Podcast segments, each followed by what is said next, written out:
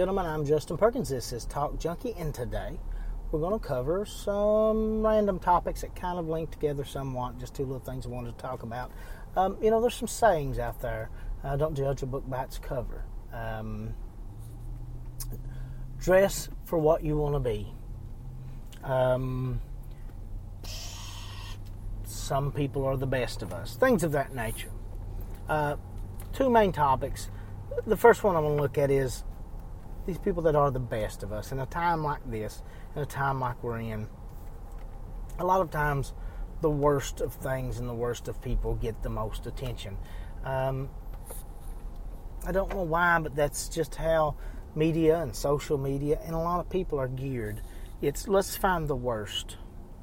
Um, you know, this is a very trying time, a very scary time, and a very upsetting time for a lot of people and we can look at the spring breaker kids in Florida who just had no regard for anyone else um, and just didn't care and and put a lot of people at risk by their actions. Or we can look at the healthcare workers instead who are literally fighting this on the front line. You know, people say phrases like that often on the front line and fighting and combat, you know, and, and then people say, well, you know, uh, they're not really soldiers, you know. There's, there's not really a war going on, you know. I mean, uh, it's not like they're getting shot at. No, you can see a bullet coming at you. You can see a lot of those things coming at you, and that's scary. And I can't imagine that. And I have the utmost respect for those veterans. But I think those veterans would agree a war like this, to where you can't see this thing that's coming after you, and you know the chances of getting sick and possibly the chances of getting so ill that you die are very good when you're around it all day, every day, when actually it's literally your line of work is the only defense against it. That's a scary outlook.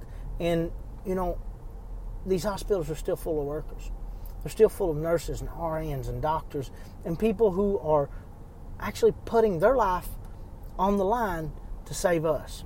See, that's that's what we do as people it's easy to down people. It's easy to down the United States and go, well, man, I don't like what the U.S. does this, and I don't like when the U.S. does that, and I don't like this, and and you know, people shouldn't do that. But we don't really look at how we actually respond. Our government has proven to be fairly inept in the beginning of this, and our federal government finally caught up, but they definitely set us back. The White House put us behind in this endeavor and did not react well. And we could focus on that. But if instead we look at what some of the state leaders are doing, what they're doing is being very proactive and being very beneficial. People want to say, well, man, uh, you know, the United States has the highest rate of uh, infection, blah, blah.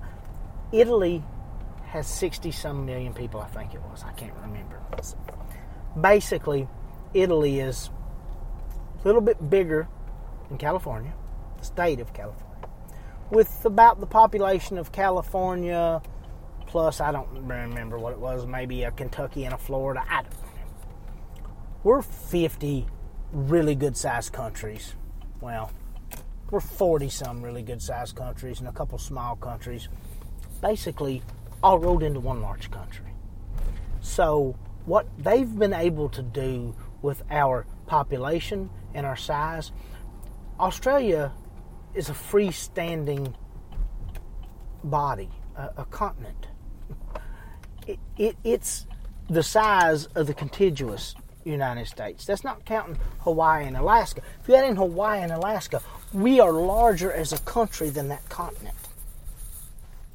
But they have roughly the population of California, actually of Los Angeles, in their country. I think in regards to how we perform as a, a country, a lot of other people, including ourselves, don't give us the credit for the size of our country and, and you know, just how that impacts our abilities, um, or at least how that reflects uh, in the numbers when, when comparing us to other places. But I think when you look at the sheer size uh, of our country and, and how we we really performed in total with this. Now that's giving no credit to the White House, and and I'm I'm not one of those people that sit on here and harp about a president nonstop or something like that. I don't I don't like any of them. I don't like politicians in general, but I do believe uh, many of the leaders, even the governors, have stepped up and done a good job. Now there are still some some people out there that are just asinine and, and they've made poor decisions, but as a whole, it's done good, and people as a whole have done good. People are afraid of of overreaching governments. You know, I'm afraid of that. Now, when you say martial law, that does scare me. When you say mandatory uh, lockdowns and shutdowns, that does scare me. It sets a precedent, and I don't like that precedent. But it doesn't mean just because I don't like it that I'm not willing to do it or that I don't think we should do it. But I think that's what makes Americans Americans. But I think if, if we wanted to sit and look at how our president handled this in the first couple of weeks, or if we wanted to sit and look at um, you know, the number of cases we have. If we do that without looking at how the country as a whole has handled this and comparing us rationally, uh, number wise, you know, we can't compare ourselves to China. China's not going to tell the truth. Nobody knows what happened in China or how many people they did or didn't have. Um, but we, we can look at places like Italy, people that we can trust. And, you know, if you look at all these countries sending aid, I've heard that Russia sent aid. You know, a lot of countries are sending aid. China is sending aid to some countries. You know, I would be hesitant about that if I was those countries, but they are sending it. If we look at those things, then then we see the value in in in kind of what we're able to do as a country, and we see the good. You know, we see the best of us. When we see Elon Musk say, "Okay, I'm ready to do what I have to do. I'm ready to to to help." When we see, you know, people always want to talk about people with lots of money, myself included, like a lot of them can be very selfish. You know, you've got uh, athletes and stuff now offering to pay um, salaries for, for people who who work at these arenas. Well, first of all, these arenas make millions of dollars, and they should be doing it. And the athletes should be donating to make money. They're getting paid massive amounts of money to do a child's game that um, it's is actually a poor reflection on us as people that they are famous and get paid to do that. But we have these medical workers that are not making money on that level yet. They're the ones that are saving our lives. And in wartime, we have soldiers that make no money, and they're the ones that save our lives. And we have police that make no money. But that's a negative part of us when we look at the good in us that there are people making that effort to do those things.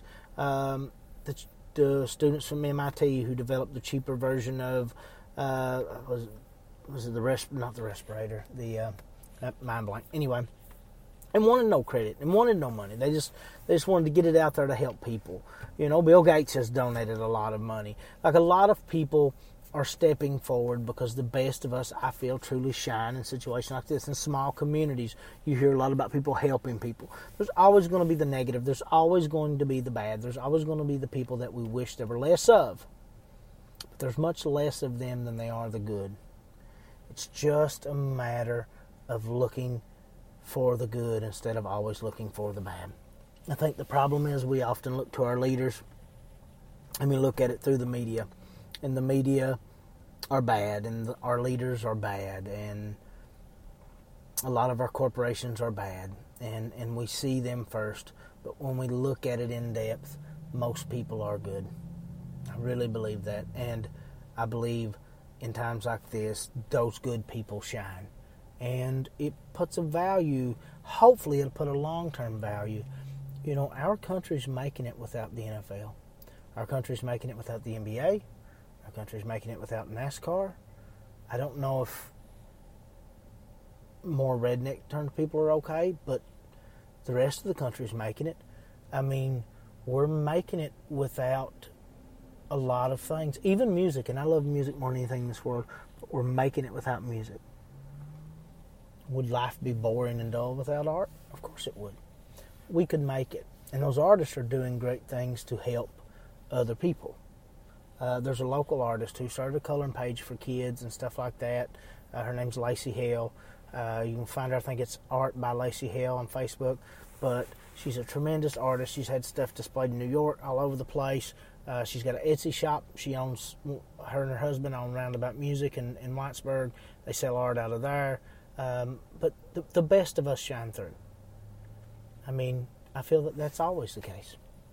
And I think it proves to us we can never judge a book by its cover. I think times like this bring out the real in people. Some people aren't forced to act. Some people aren't called to act. Some people don't have a situation in which it's pertinent for them to react. Some people do. People we may have thought we didn't have a value for as a society, which is a sad thing to say, but some people feel that way about others. And in situations like this, you may feel that those others, you may see that they have much more value maybe in society than you do. Um, you know, you imagine these these nursing home workers. You know, the, they're in a situation where their patients, it would have to hurt to lose a patient at any time. I would think. You know, you have to get attached to these people.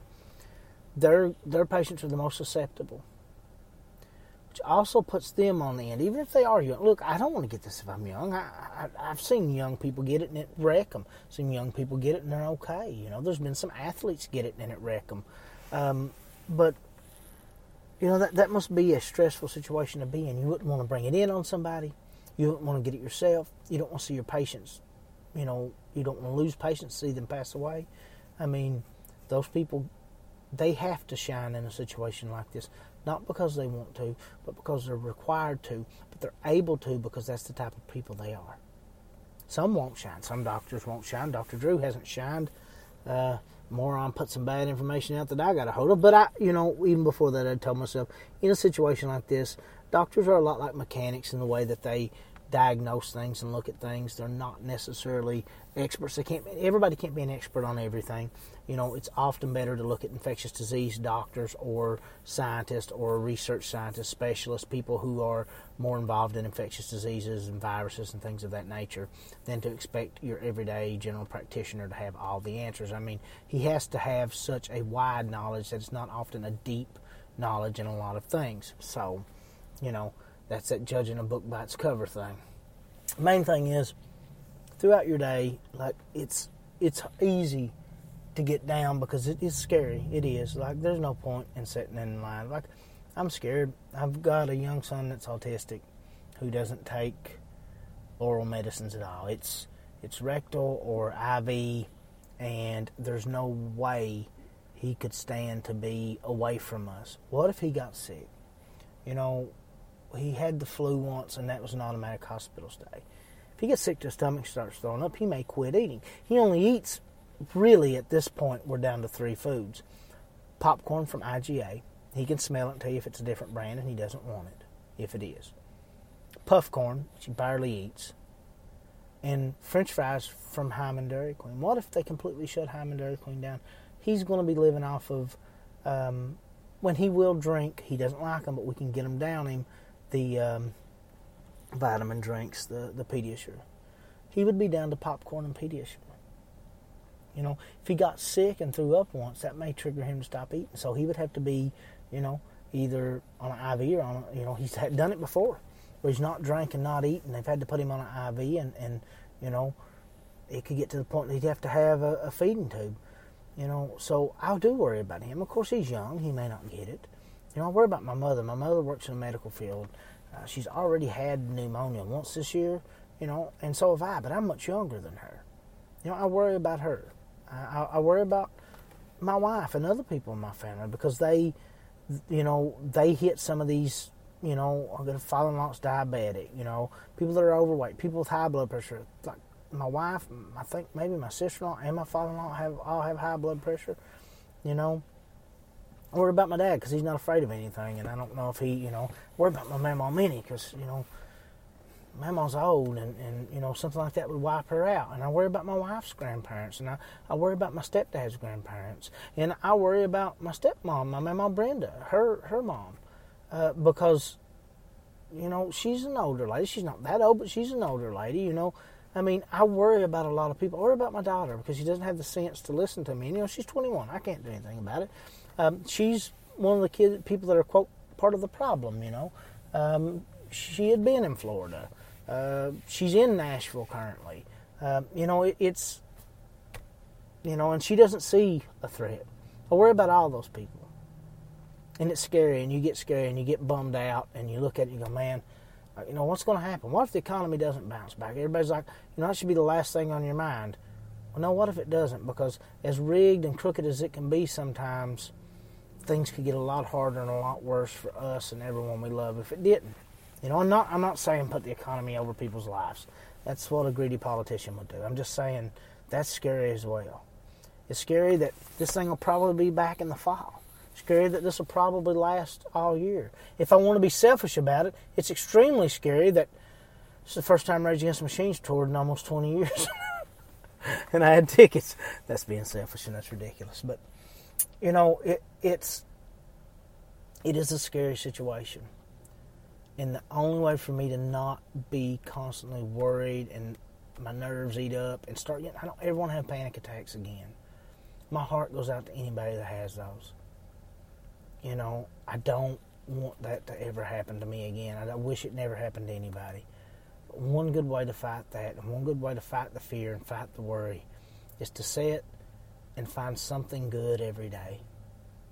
Some story, something that shows me humanity's worth saving that the only reason the Earth's not been able to completely wipe us out, or that disease hasn't completely taken us out, or that look at how fragile and weakly designed we are. We're not made for survival. We're made to think, and you can think yourself into so much survival. But I really believe compassion can result in just as much or more survival than strength. So be compassionate, be good to people, think good thoughts about people, and appreciate those who shine in bad moments. But be understanding of those who fold. Because it means that they were weaker and they needed those people that shined. You may be one of those people that fold. I may be one of those people that fold. There's been times when I've had to step up and do things because they needed to be done, and I've done them there's been times when I couldn't step up and other people had to, when my wife had to step up, or my mother, or my father, when somebody else had to step up, and I folded. And in folding, there's shame and there's guilt and there's sorrow, but in seeing the amount of selflessness it takes for someone else to step up, there's joy and happiness. So, you know, saying dress for what you want to be, dress for the job you want. That somewhat pertains to this. Wear the mindset that you want. If you wear the mindset of fear and sadness and dread and hopelessness, then you're going to have fear and sadness and dread, and you're going to be helpless. But if you can find a way to wear the mindset of optimism, and positivity and a good outlook. I know it sounds so corny and so stupid, but just try it. What have you got to lose? I mean, you know, it's, but it's something to think about, if nothing else. I'm not going to take up any more of your time. Uh, I'm not getting to record these as much as I want to right now, but uh, I've got some back catalog and I'm going to kind of try to release them at strategic times. Keep downloading, keep sharing. My downloads went up a lot last week. So I had to do something right. I'm going to go figure out what that is. Please interact with me.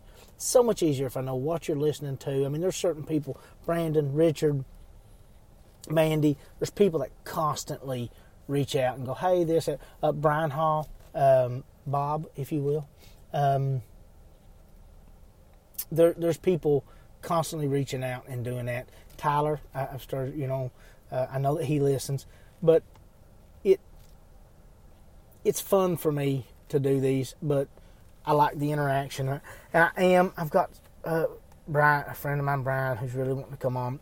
I'd like to have Brad and or Richard and and Brandon on here. There's a lot of people I'd like to have on here. My friend Joey, um, but it's it, it's just a matter of how I do it and, and where I'm able to do it and the app I'm using.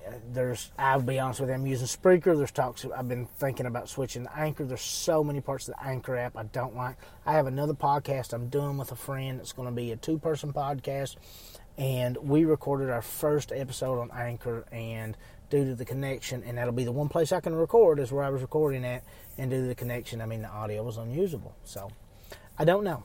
Uh, with this setup I've got right now, I need to be at home with good connection with a laptop and use. Uh, can't remember the app, but anyway, I don't have that ability right now. But uh, thank you all. Keep listening. Go to all those places I usually tell you go to. Don't suck. Don't die. Lorna.